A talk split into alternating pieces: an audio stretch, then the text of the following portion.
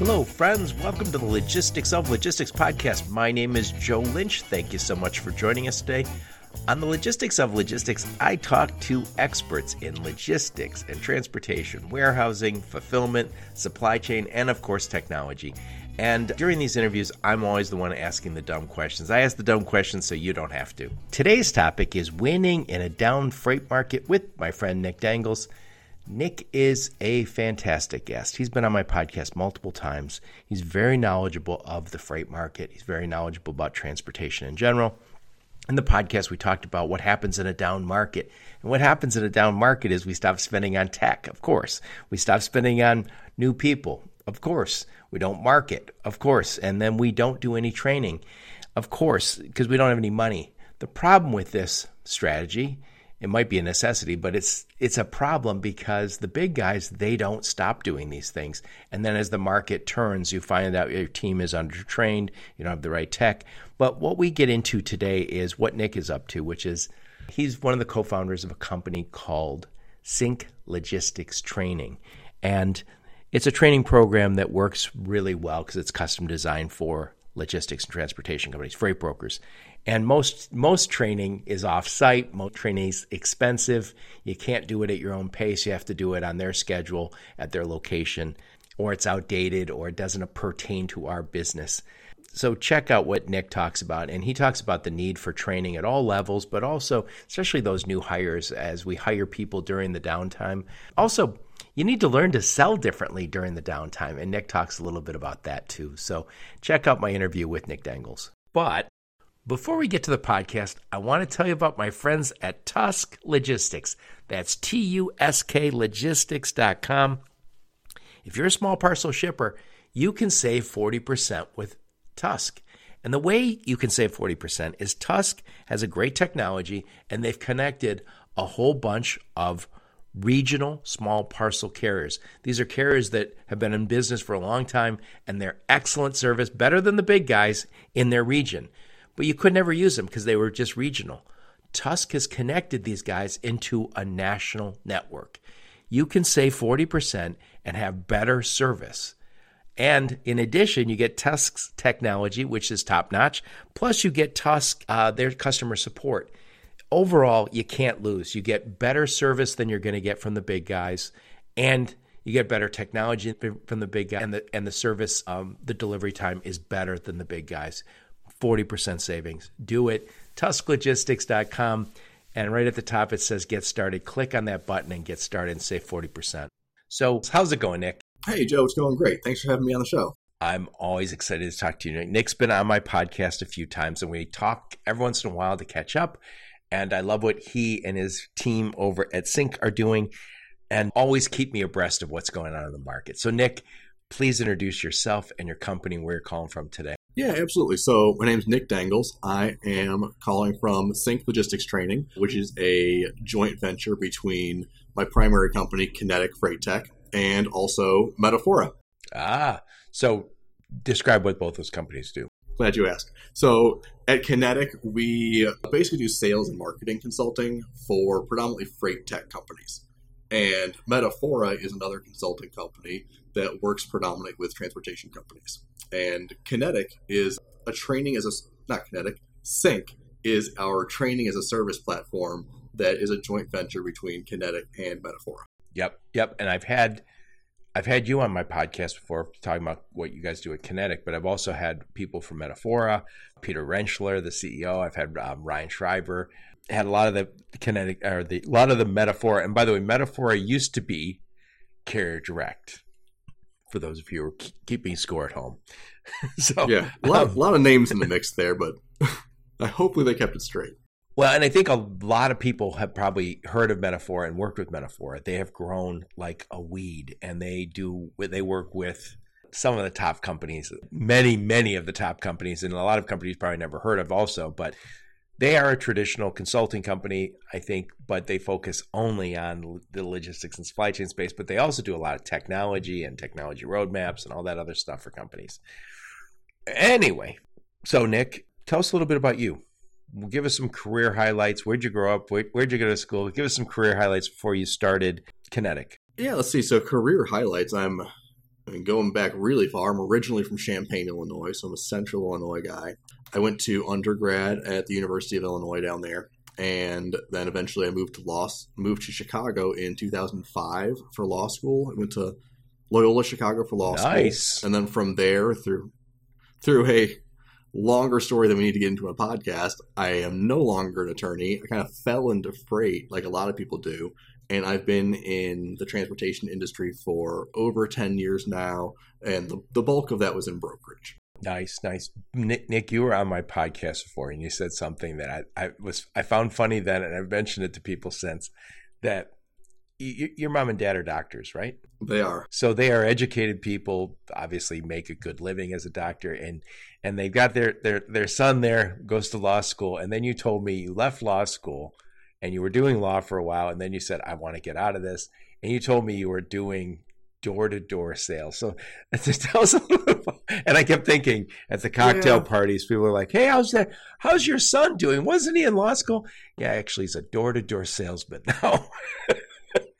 yeah, you know, like my my poor folks and my wife, honestly, have seen some ups and downs in my life. I mean, they like I majored in philosophy in college, and you can imagine my folks sitting there thinking to themselves, "What's this guy going to do with his philosophy?" what kind of me- what kind of doctor are you going to become, Nick? Right? And then they think I'm turning it around by going to law school. Lo and behold, that wasn't for me. Um, and yeah, I ended up selling. So after being out of law school for a while, I realized it wasn't for me. I tried to get into a career in sales, and I had the unique problem of being like underqualified and overqualified for every right. sales job. Oh yeah, like that's a real thing too. Yeah, I had no sales experience, so no one's going to hire me for uh, like a more advanced sales job. Um, and I'm also a 29 year old guy with a law degree, so no one's hiring me for an entry level sales job. So the only like literally the only sales job I could get was selling office supplies door to door. So I did that for six to eight months, and honestly, like I, I joke about it, but I learned a ton. It was a great it's boot way. camp for salespeople. Yeah, yeah, it was. It was a great way to cut my teeth in sales. I learned a lot um, about sales, about myself. It sounds hokey, but I did. And then from there, I actually I worked with Charlie Saffro actually, who placed me in like my first brokerage role at Optimal Freight, where I learned a ton. I met a bunch of great people and just kind of have been in the industry ever since. Yep. Yep. Well, again, I I think I can look back at a whole bunch of jobs that I really did not enjoy, but I'm glad I did them. And just because what I learned there. And you know, as you get older, you can kind of forget some of the uh, negative things they become funny as opposed to painful. So. yeah as i was as i was walking the streets of chicago in the middle of winter selling office supplies it was not an entertaining experience but it's a good story later. 10 plus years later yeah yeah it, it is now. It did a lot for me. It was a valuable experience. So tell me a little bit about what you guys are doing with sync training. Yeah so Sync Logistics Training is a training as a service platform designed specifically for the transportation industry. You know, for a lot of different reasons, training tends to be neglected in brokerage. And it's a shame because people really need training to be successful. I mean, I, and I mean that both from a new hire perspective and also a continuing education professional development perspective, where if you're really focused on like retention of your employees and really developing up particularly this younger generation coming into the industry you need to be investing in training to really get like the most out of your group of people. I'm, I'm a big believer I, I, as you know i went back to school and got my master's in education geared towards consulting and training. And so i've always been a big will also say it's challenging because not everybody wants to spend on it and I think it's it's almost like it's almost like flossing or changing the batteries in your smoke detectors. We all know we should be doing it more, but it's just well, just don't don't get around to it, right? And we do it at our own detriment. And when we are coming up with the title today, we're talking about the down market, and and we'll get into that in just a second. But if you want to win in a down market, it's different than in the up market. And I said this also before we hit record. I talked to Kara Brown from Lead Coverage the other day. And she said something I thought was really insightful. She said, in a up market, you have new business that is that that can't be managed by the the industry, the freight brokerage space. She said, so it's the top guys, whoever whoever traditionally was doing that move, they didn't get to it. It went to a secondary guy, a third, fourth guy in many cases. Just just don't have enough capacity. So it's just the price doesn't matter. If you got a truck, we're going to pay you to move our stuff. Well, now in a down market, we're saying, do I need all these guys here? There's not as much business. And now I'm competing in a very different way. And we'll get to that in a second. But she said, you're basically competing now. Before it was just moving freight. Now you're direct competition that could be very price driven. You have to win the business. That's why we call it winning in a down market because you literally have to win it from someone else. Yeah, I, I think a lot of what you just said there resonates with me. I mean, from a brokerage perspective, everything you said is spot on. You know, when the market is hot, price almost isn't even an object. It always is to some degree because it's transportation. But if you're a broker and you're able to find a truck, you win. Like that is what people need. That's what shippers are looking for, right? Like like they don't have capacity. So as long as you can provide capacity, it's almost name your price. As opposed to when the market slows down, when all of a sudden it's much more competitive, right? Like capacity is loose and it becomes much more of a price game.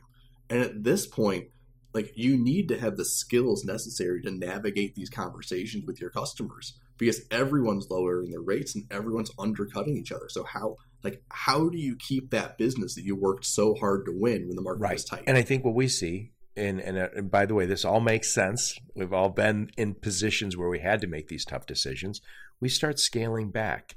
So the technology that I was going to spend on, I'm like, ugh, put it on the back burner because who knows what the next quarter holds. So I'm going to hold off on tech. I might be slowing down on hiring or maybe even letting people go right? We've seen layoffs. And then the marketing budget, uh, probably need to slow that down too because I don't know what's coming in the next quarter. I mean, if, are we coming out of this? If we're coming out of a recession, great, I will spend. I'm not going to let anybody go. I'm spent on that technology. But that's the problem. None of us know. So we scale back on technology, people, marketing, and maybe, probably especially, training.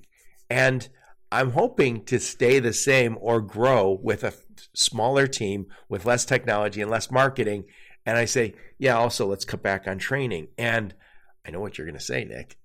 it's not the right thing. no, I mean, it's like it's the damnedest thing because I mean, freight happens in cycles, right? Like every three years or so, like it's a new cycle. And every single time when the market slows down, brokers do exactly what you said. They cut back on technology, they cut back on their people, they cut back on their marketing. When, like, I think the reality is when you look at the best in class brokers out there, they they don't cut back. They're the ones who, when the market turns, they reinvest in their people, they reinvest in technology. That way, like when you start seeing the market change again, it becomes capacity becomes tighter like they have people who are able to actually adequately service their freight. They have the technology that they need to be competitive. So the brokers who really stay on top are the ones who continuously invest in, the, in these things yep, we just mentioned. Yep. So they're scaling back, at, and and again, as somebody who's scaling back, saying, "Hey, great, Joe, Nick, you're so smart, but it's my money, and I don't have enough of it to keep all these things going." We get that, but if you're trying to do more with less, it might make sense to say, hey, can I get some training? And and I think we'll get we'll talk more about your training in a minute, but training can also get very expensive. But I think that's if you're thinking training super expensive, I think you're thinking the old way, which is hey, we're going to get some an author and he's going to come in and he's going to speak to us about selling cars. and you say, yeah, how does that help me? Right. So it's not specific to my industry. It's also a, a different world than what we live in. Yeah. Like you, I, I get it, right? I mean, when revenue's down, anything that isn't directly revenue producing is a tougher sell, right? And that does include things like technology and training and whatnot. But at the same time, like brokers also need to kind of take into consideration the fact that a lot of these things are investments. Like while they might not directly impact your revenue and you might need to spend money to get them, you're going to get more money out of it in the long term. You're going to get things like better trained employees. You're going to have technology that can help you win freight at higher margins. You're going to be able to retain your people better. All of these things like may not be directly revenue producing, but long term are going right. to be better. And by the way, since we are competing, and again, this when a, in a down market, you're competing with for that freight because there's not excess freight. There's there's uh, excess capacity. So I'm going to be. I might have been real successful in that hot market where I could find trucks. Now I can find trucks, but now that this conversation's turned to price focus. So I have to have different skill sets, different different tools in my toolbox. And so your team might need updating their skill set, especially if they've never experienced a down market before. So this is where the importance of training comes in. Before we hit record, Nick, you were talking about the different different parts of training, and we we talked a lot about the new hire, but I think everybody knows new hire makes sense for training but that's kind of where it ends. And let me also throw this in there.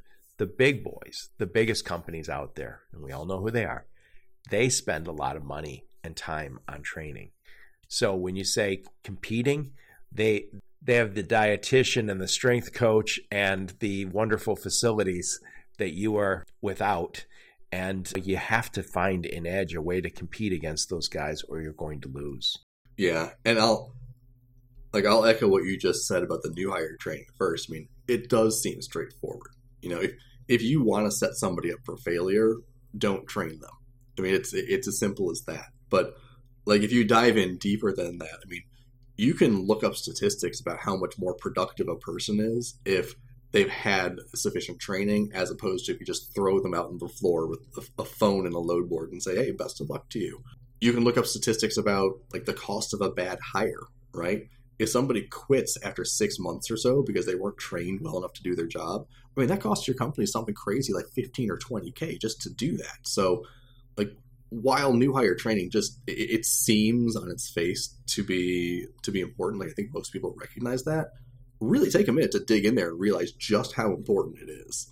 And then, like you said, moving into the like more professional development experience hires like this is a real like hot button issue for me. I get on the soapbox a lot because this think about the skills that you need to broker freight at a high level, right? Like you've got communication skills, conflict resolution, problem solving, like financial literacy.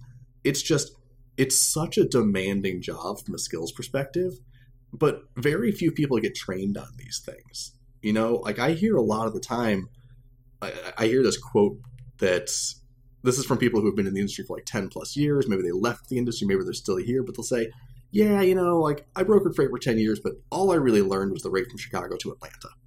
And that's crazy to me because there's so much more to learn about the industry and about the role of brokerage and how to do that job well. So, like, from a retention perspective, it's really important to give people training. Otherwise, they're just going to go somewhere else to find. Yeah, it. yeah, exactly. And Nick, I've run into this in, in the past, I was talking to a company and they were saying, well, yeah, we, we have 20% margin on everything.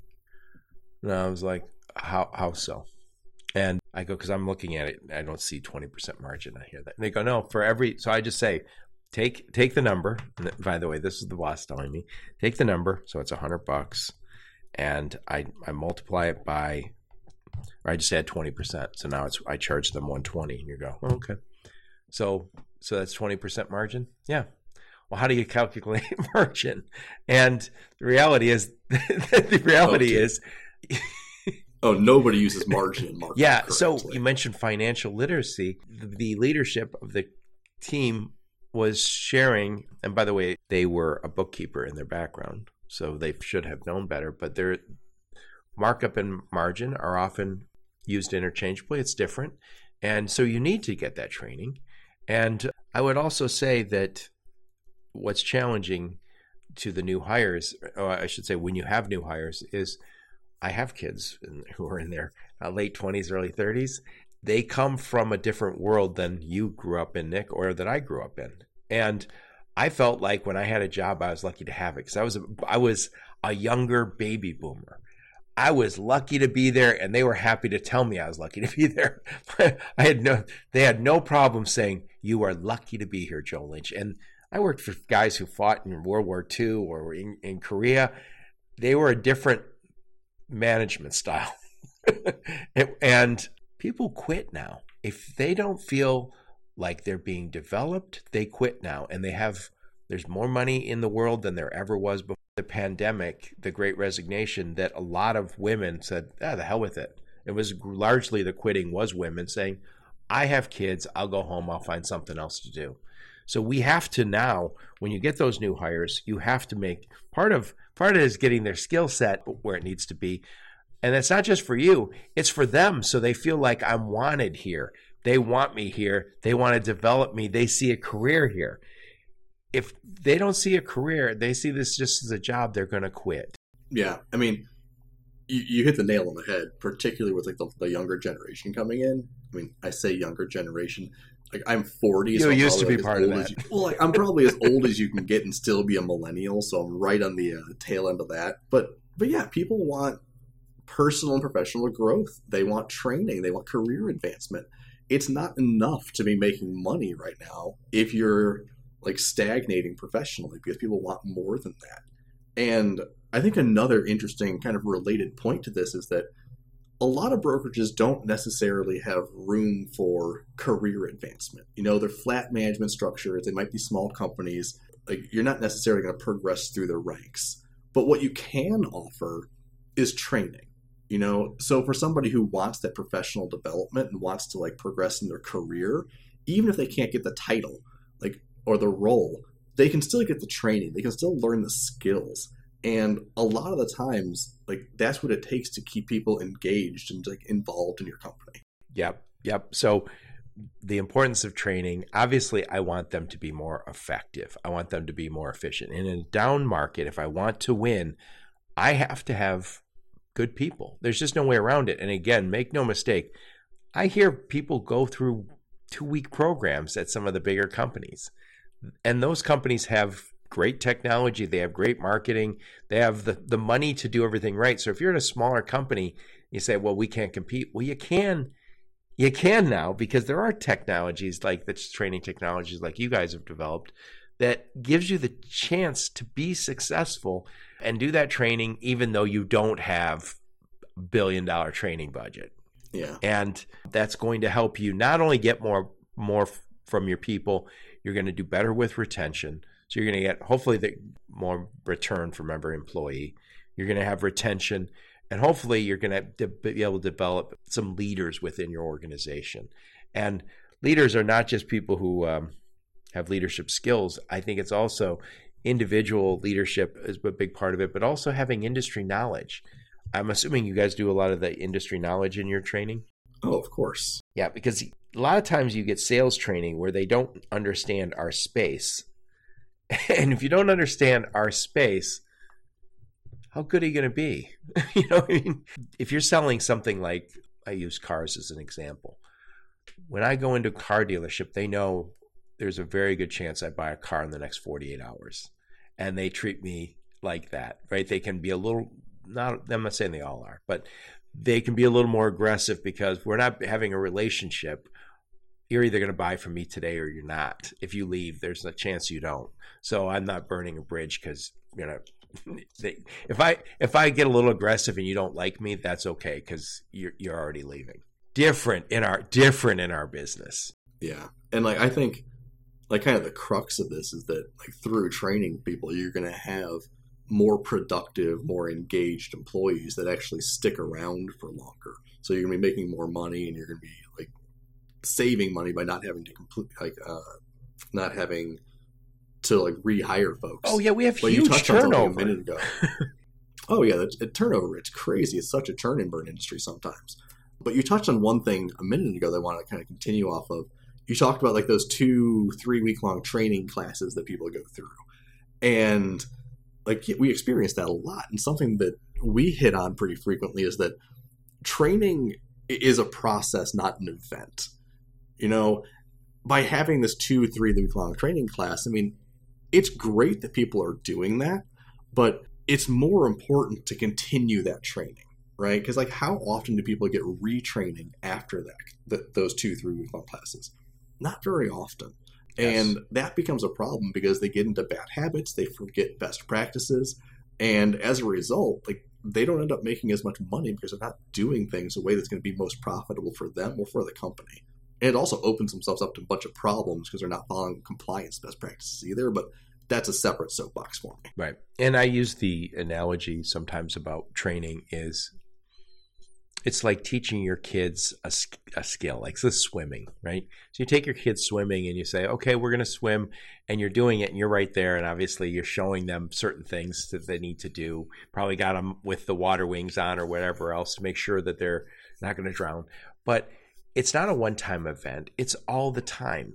You know, so even years after they learn to swim, you're saying, hey, you know, if you if you put your face down and do this with your arms and you, you're not kicking enough, right? Kick, kick, kick, right?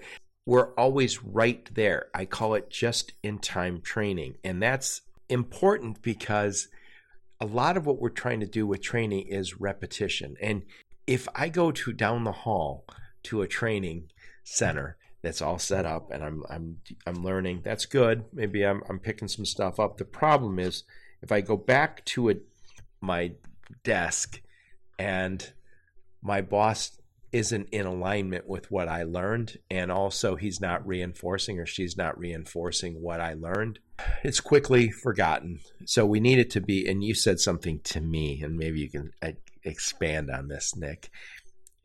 I, I use the term alignment. I want the training to be aligned to my company and its culture and the, the leadership. But you said training needs to be engaging, relevant, and actionable. So elaborate. Yeah, that's my big shtick that I get on here. And you said it just right, like engaging, relevant, and actionable. I mean, it needs to be engaging because if you think about some traditional training platforms out there, they just kind of plug people in front of a video for an hour and say, "Here you go, like watch your videos." And well, what happens? People tune out. People uh, increase the playback speed and stop paying attention, and you don't get very much out of training if it's not engaging. So that's why we're including things like shadowing and uh, simulations and activities. That way, it's not just hey, watch your video. It's watch some video, but then also like engage with these different activities that we have. Relevance is another big one, right? What you're learning has to be relevant to what you're going to be doing during your job. And again, like these two week long training classes are guilty of this a lot, where you learn everything from like this is what a dry van is. This is brokerage's place in the greater transportation landscape. This is how CzarLites work in ltl pricing.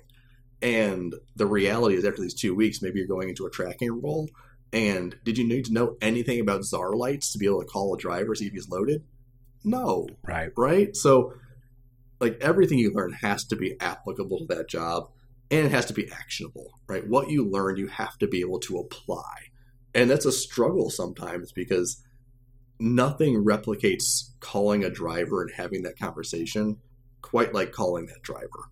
So again, this is why we're incorporating things like the activities and the simulations to help make the training a lot more actionable so people know what they're going to be doing when they get on the phone. I, I use the term just in time because you guys have what I'll call just in time training because it's with me at my desk. I don't need to go down the hall. I don't need to wait for the motivational speaker to come to the to the uh, office to to pump me up and make me want to run back to my desk while I'm while I'm at uh, down at the conference room. I got 150 emails that I have to answer.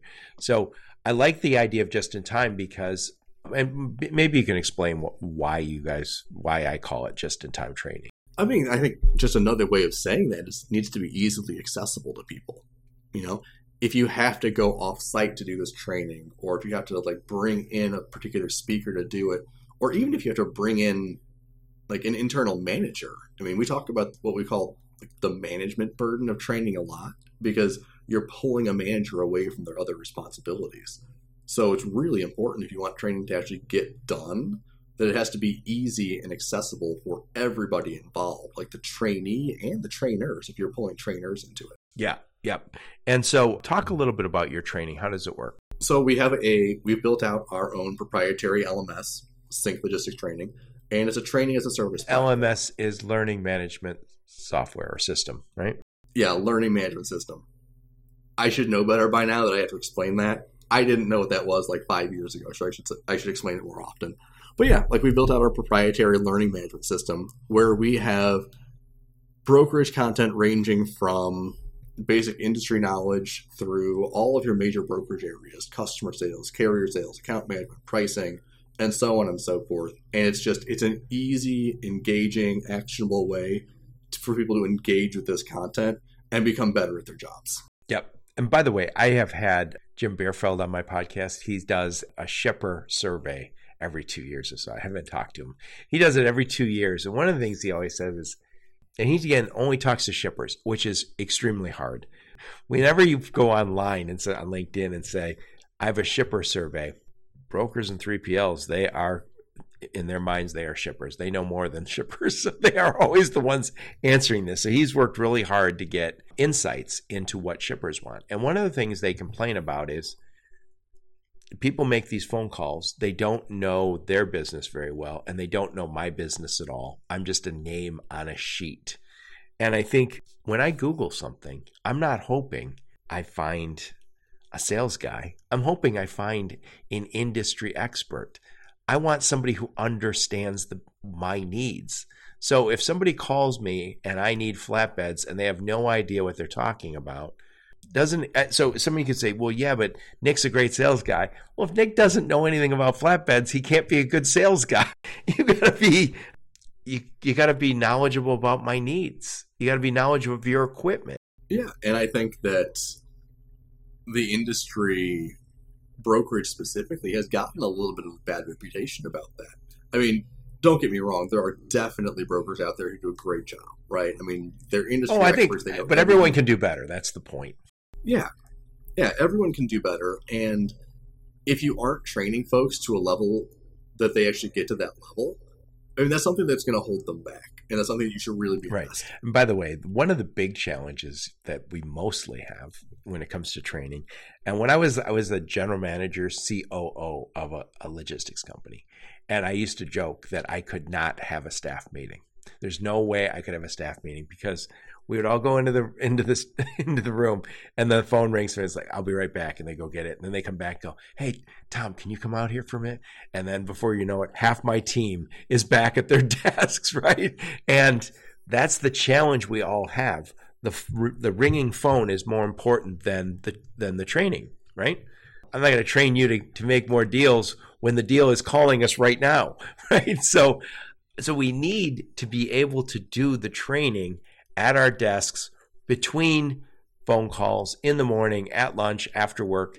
I need to be able to do it during the downtimes. So your learning management system allows me to do that. And you mentioned something else. Explain, please. Simulations, because I think that would be really useful in this. But how do you guys use simulations? Yeah, so we have a partnership with a company, SimTrain, that you're familiar with. Been on my podcast. Yeah, and we've incorporated these simulations that we've built out into our sync training.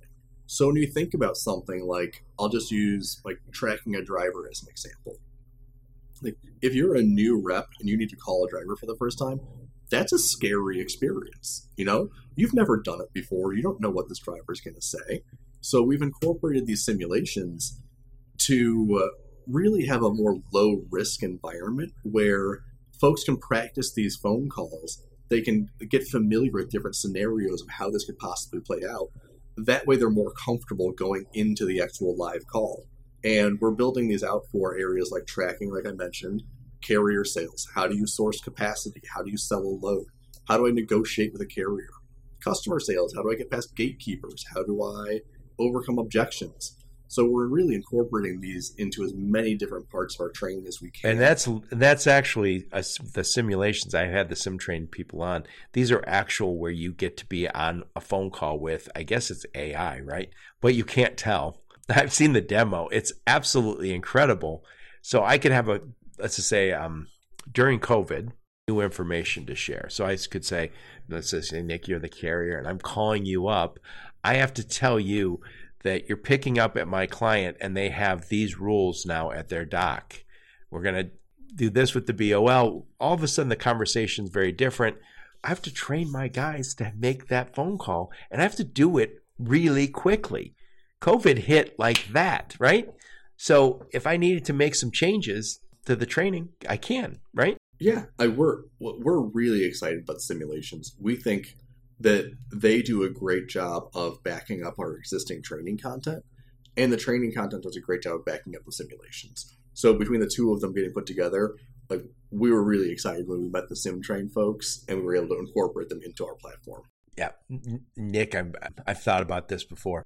We've all had the experience where you got to make that difficult phone call, and you got to call and say, "Hey, that shipment that you said absolutely positively has to be there today, it'll be there first thing in the morning, right? And that's a hard phone call to make. And I remember I would say, I I remember it like it was yesterday. I'd say to one of my team, "Hey, you got to make that call. Call them up and see tell tell them what's happening." And they'd say, "Yeah, I already did." I said, "Did you text them?" "Yes." Call them. Well, they they already responded. I said, "You have to call." Well, the reason it's no one wants to call when somebody's going to be angry. And I'm going to call Nick, and Nick's going to say, I told you absolutely positively had to be here today. And I say, You'll be there first thing in the morning. Truck driver got delayed. That's a hard phone call to make. But if I can practice it a few times ahead of time and understand some of what the angry customer is going to say, I feel a lot better about making that phone call. Yeah. And we're like, we're, I'm really glad you brought that up because we're incorporating some things like soft skills training that specifically addresses that. You know, there are so many things like conflict resolution, communication, and like anything you can think of when you're talking to a customer on the phone that folks need to, to get trained on. And like my anecdote that's kind of similar to yours, I'll never forget. It was like my first six months brokering freight, and I was managing this account that was a like food distributor in the like southeast, all, all over the place. But I'm delivering a load of tortilla chips, and lo and behold, it's not going to deliver on time. And I had just been introduced to this account. It's a pretty big account at the time. And they're like, Nick, just call these people up. Tell them. No, just tell them the bad news. Like, okay, cool. yeah. So like, I call them up. I get the buyer on the phone somehow, and I'm like, "Yeah, dude, it's like it's not going to deliver today." I, I was pretty nonchalant about it, and this guy starts losing his mind, like just lo- absolutely losing his mind. Did your non nonchalant attitude uh, impress him? yeah, I was like, "Yeah, dude, it's just I guess gonna deliver tomorrow. Okay, like we'll be okay." You're you're cool. Chips. Yeah, it, come on, it's chips. No one's starving to death here. yeah, and like I know I approached it that way, but like the reality is I probably should have had more training on like how to deliver bad news to a customer, how to handle conflicts when they arise with a customer, and all that stuff. And the conversation would have been much better. As it is, like I got chewed out for like 15 minutes by this buyer who was just livid that his tortilla chips weren't delivering on time. Yep. I had a, a shipper that we did a lot of less than truckload for, and real, real rough around the edges, and uh, one, but a wonderful, wonderful customer anytime we had problems with one of the locations not using us, it was a, a distribution, and they had switched to us, but not everybody was participating because they were wanting to send the business to their fishing buddy or whatever. And so he really went to bat for us over and over again. But again, he was a little rough, and we he he knows we called him this. F and Victor. I'm not going to say the word, but F and Victor. And when uh, he is profanities on the phone, and when the a lot of times there's a few people in our office who said, "I'm not talking to him," and maybe today, I this was ten years ago. Maybe today it'd be more appropriate to say, "You can't you can't use profanity with my people because some of them freak out. Most don't care. Some freak out, but if I can practice that and say, "Oh, oh, okay," there are going to be people who are rough around the edges. And Nick, I also say in our business, there's a lot of people who are immigrants who are own trucks. We all know that. I remember talking to a guy and he was Arabic, great carrier for us, but he always wanted to text us. Why? Because he's and I remember he said to me one time after hours, we were having a phone call at nine o'clock at night, and he said, Can we text Joe? He goes, Because I know you could understand me better if we were in person, but since we aren't, you can't understand me and I I feel like I'm not doing my job. And I was like, okay, cool. Just, but being able to navigate some of those things might be real daunting. I'm thinking for somebody brand new in this business who said, "Oh my God, I didn't realize some of the truck drivers English is their second language, and they're carrying our loads." Yeah, I mean, to me, like some of these soft skills are almost more important, or oh, yeah. just as important as the more specific brokerage training. I mean, like I get flashbacks to like the screaming matches that you hear between brokers and car- brokers and carriers on the phone that get escalated to a manager just because you need a cooler head in there, right? I mean, it's not even that much of a problem. It's over fifteen dollars or something like that, and you just need somebody to step in who actually. This this is this is everywhere. My I, I have a friend whose dad was in the hospital, and I, and I was talking to him. His dad's very old, and I said, you know, I know the biggest problem you're going to encounter is going to be communication with the doctors. And I said, doctors can be a lot like technicians in some ways because they they are so focused on I'm going to make that person better. They, a lot of them don't worry about the the communication to the family that's worried sick because they're like, no, don't worry, I'm, I got it. I'm going to make this guy healthy again. Well, if you can't communicate that to the family, they're going to be over there freaked out. And I always think the same thing in this. So you mentioned the soft skills. If if Nick calls me and says, "Hey Joe, here's what went wrong. Here's what we're doing to get it back on track, and here's how we're going to make sure this doesn't happen again on your loads." And and I and I get to know, like, and trust you, and we've had that rapport already because you built it before you needed it. We're going to be okay. But if you kind of bring the nonchalant attitude or say, "I'm on it, don't worry," hey, it's not helping that you're it's not helping that you're angry. It's not helping me at all. Right? No i like i think what you just said is a great example actually.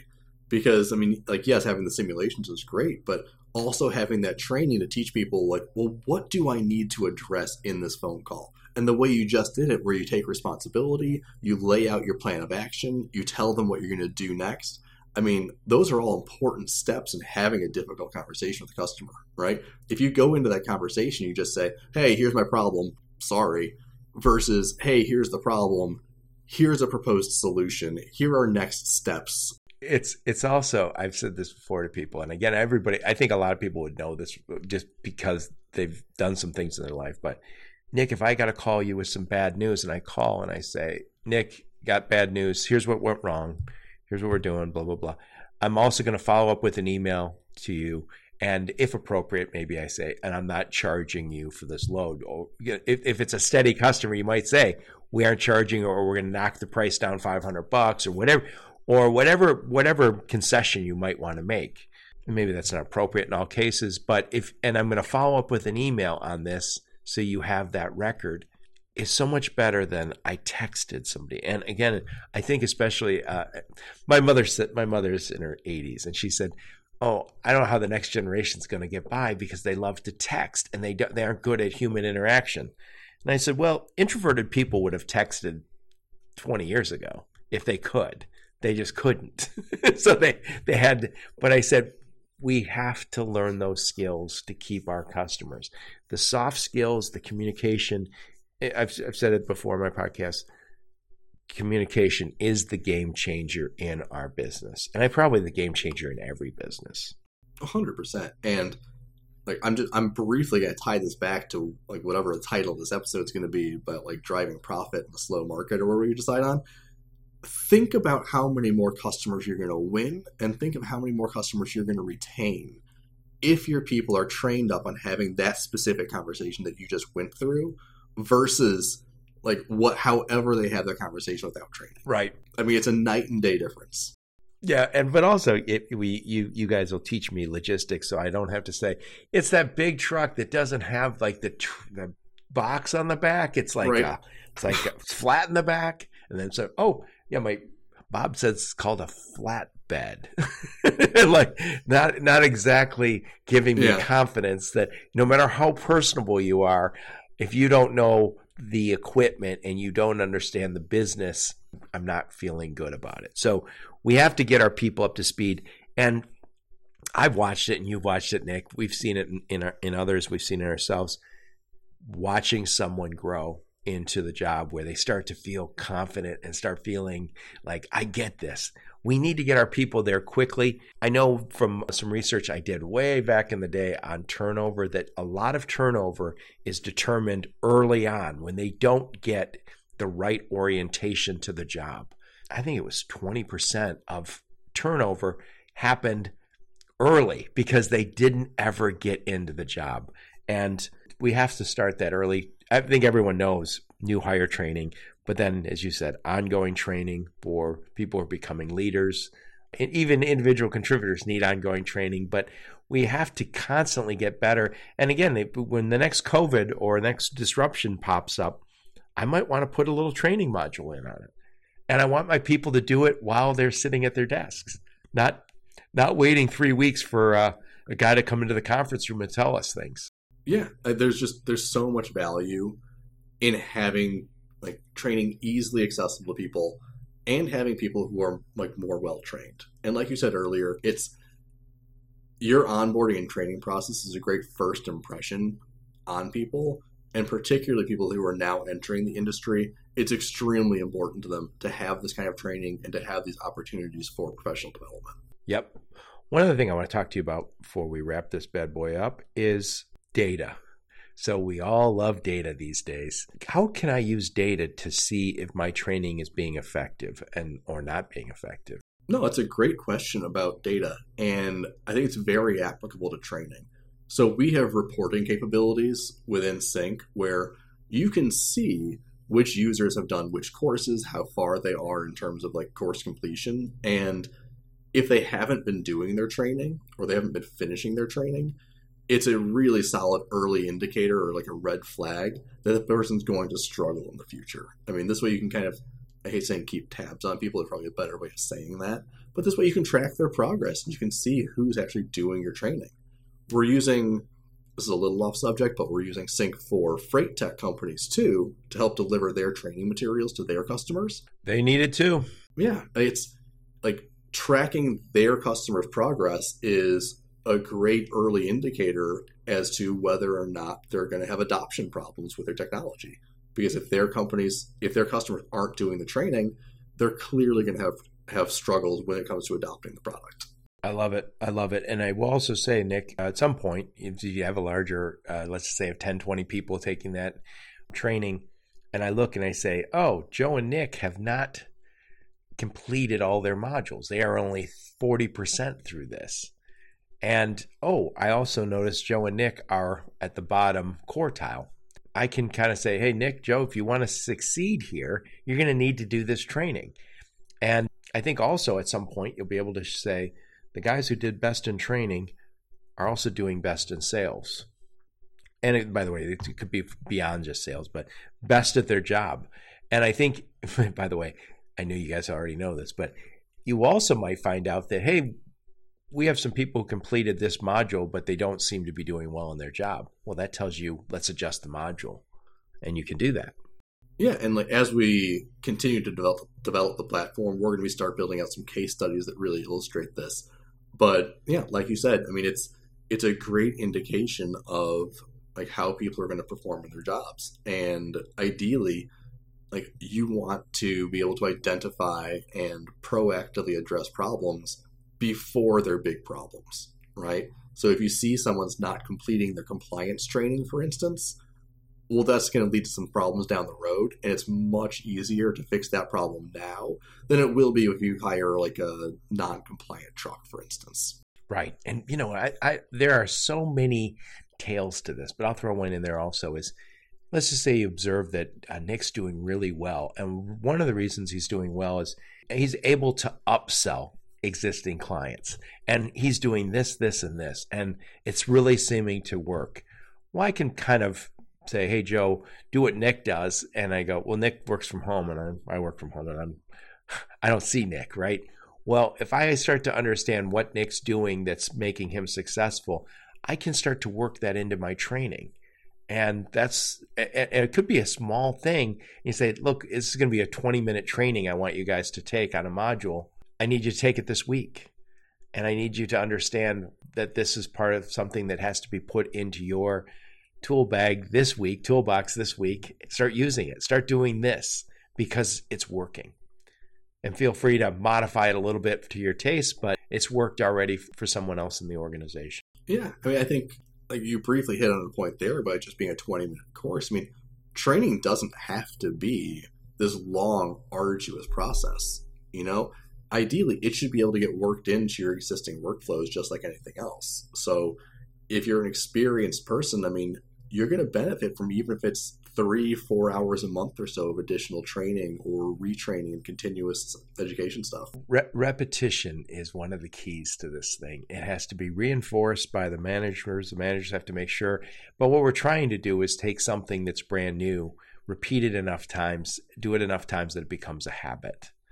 And it might be repetitive to say it over and over again, but at some point when you say, okay, I get it, I get it, I'm doing it. but it's like any other habit that we develop. It's really hard to start that habit, but once you have it, it's impossible to quit. Yeah. Anyway, enough of my blather, Nick. So again, I really appreciate it. Again, winning in a down market is different than than competing in regular markets. So I'm going to do a quick summary, and then I want to get your final thoughts. That's a huge topic, so I don't know how you can final thoughts on this, but you do the best you can. Um, so we talked about during down times, we have a lot of companies, not just freight brokers, freight tech, everybody's a little little concerned. So they cut back. Maybe they let go of people. Maybe they had a layoff, or maybe they stopped hiring new people or slowed down the hiring. The technology that I was going to buy that would make us more effective, more efficient, going to hold off on that for another quarter or two. Marketing or scale back. And then I also probably scaled back the training. And yet I hope my people can do more with less. right? Not necessarily a great plan. It's different selling in a down market. In a hot market, I got a truck, therefore I get business. I win, right? Nick needs a truck. I found a truck. I win. In a down market, it's very different. It's much more price driven. It's a different conversation. People need to understand how to sell in a down market. And then this is talking about the importance of training is the third point is new hires, obviously important. Ongoing training, people being moved into leadership positions clearly need training.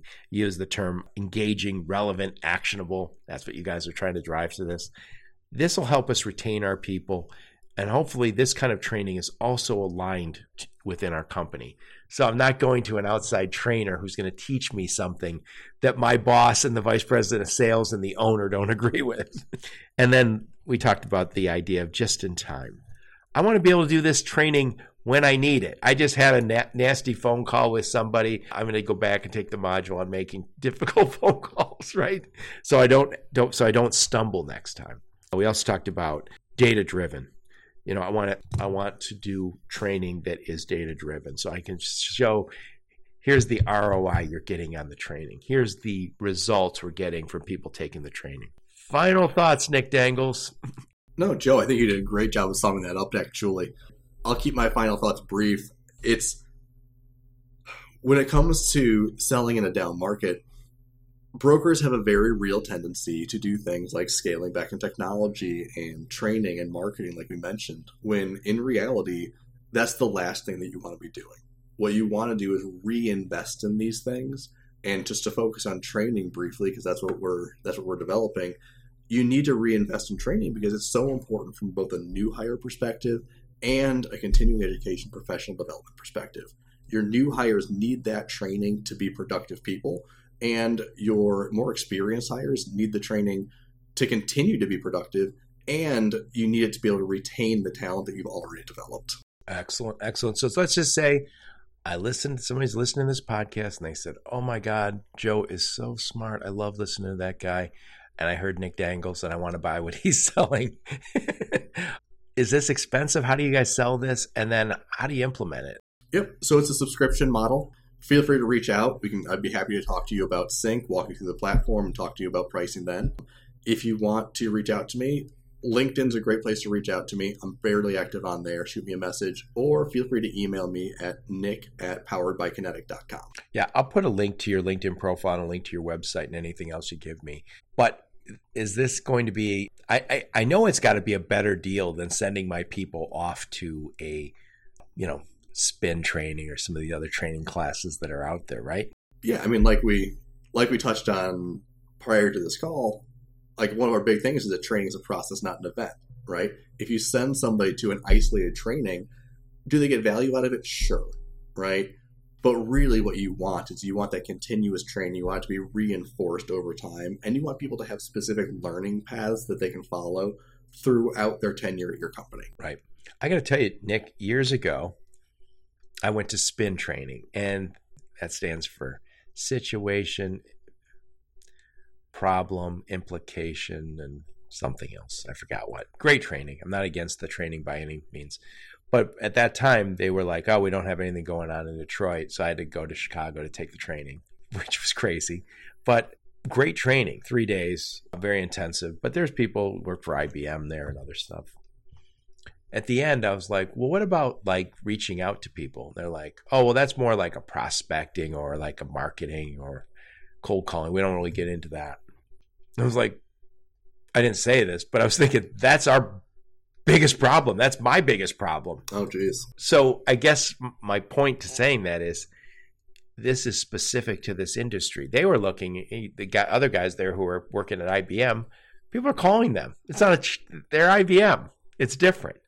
So I, I love that, that you guys have created something for us. Yeah, this is this is very highly transportation focused. Current state, I would say our sweet spot is probably brokerage and freight tech companies. As we as we further develop our platform, we're going to expand it to different players like shippers and warehousing, etc. But current state, brokers and freight tech companies. Excellent. Very specialized training for each of those. Excellent. I love it. So, Nick, I like to interview smart, interesting people like you. Who else should I interview on my podcast? You know, one guy that jumps to mind is Matt Leffler. Was he the armchair attorney? Real weird dude but I really like Matt a lot. I think he'd be a great addition. You should like you should definitely contact. I'm gonna write down real weird dude. and I really like that guy. I feel comfortable saying that because I think he would agree. And what does he do? But no, so he's an attorney, and like you can t- catch a lot of his videos on LinkedIn. I think he puts out great, like informative content that everybody can get some value out of. He's a real smart guy. Yeah, I am already connected to him on LinkedIn. And, and by the way, I do seem to know you you're uh, trained as an attorney. So is my buddy Ryan Shriver, and so is Matt Leffler, and also Cassandra Gaines, right?